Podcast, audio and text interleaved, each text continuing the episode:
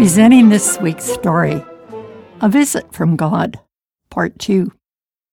I've been thinking a lot the last few days. I'm not old enough to catch your eye, but my eyes work fine, and I have been watching. Something new is happening. Several times Moses has gone up and down Mount Sinai. The first time he returned with a challenge from God. I think it is impossible I am probably disrespectful to question God, but we Israelites are stubborn. Since we left Egypt, where we were slaves, you would think we would be grateful to be free. But when we are short on food or water, like empty minded donkeys, we complain. The challenge God gave Moses was that if we Israelites obeyed God, we would be a nation of priests. Could that ever happen. Priests are supposed to help other people know God. The leaders under Moses listened to the challenge and said, Tell God, we will do everything he wants us to do. Moses gave their answer to God, and he replied, I am going to come to you in a thick cloud. Then the people will hear me as I talk to you. This will give them confidence in you. Moses gave God's words to the people. His directions were In the next two days, get the people ready for my visit. Oh, what an honor! We have an appointment with God.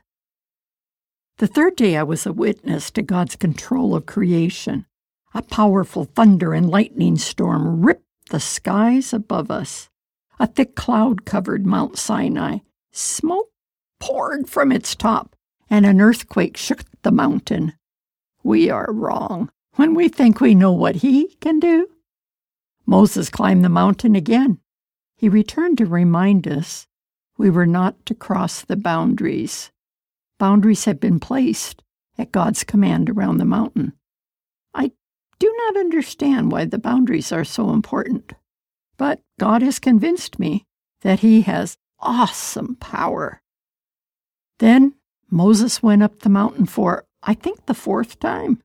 His brother Aaron went with him. The same day, we began to hear a mighty voice.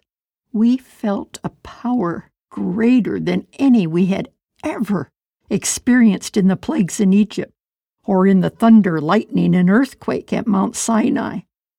Everyone was speechless. There was silence. No child or adult had to be told, Be quiet. From the mountain, God spoke the Ten Commandments. Do not worship any other gods besides me. Do not make idols of any kind. Do not misuse the name of the Lord your God. Remember to observe the Sabbath day. Honor your father and mother. Do not murder. Do not commit adultery. Do not steal. Do not testify falsely against your neighbor. Do not covet anything your neighbor owns. The people asked Moses, Please, tell us what more God speaks. Do not let him speak directly to us. If he does, we will die. Moses answered, Do not be afraid. God has come in this way to show you his power. From now on, let your knowledge of him and his power keep you from doing wrong. Moses entered the darkness of the thick cloud. God gave many more instructions to him to help the people. This is Barbara Steiner with a Bible story from Exodus of the Ten Commandments. Please follow thisweekstory.com.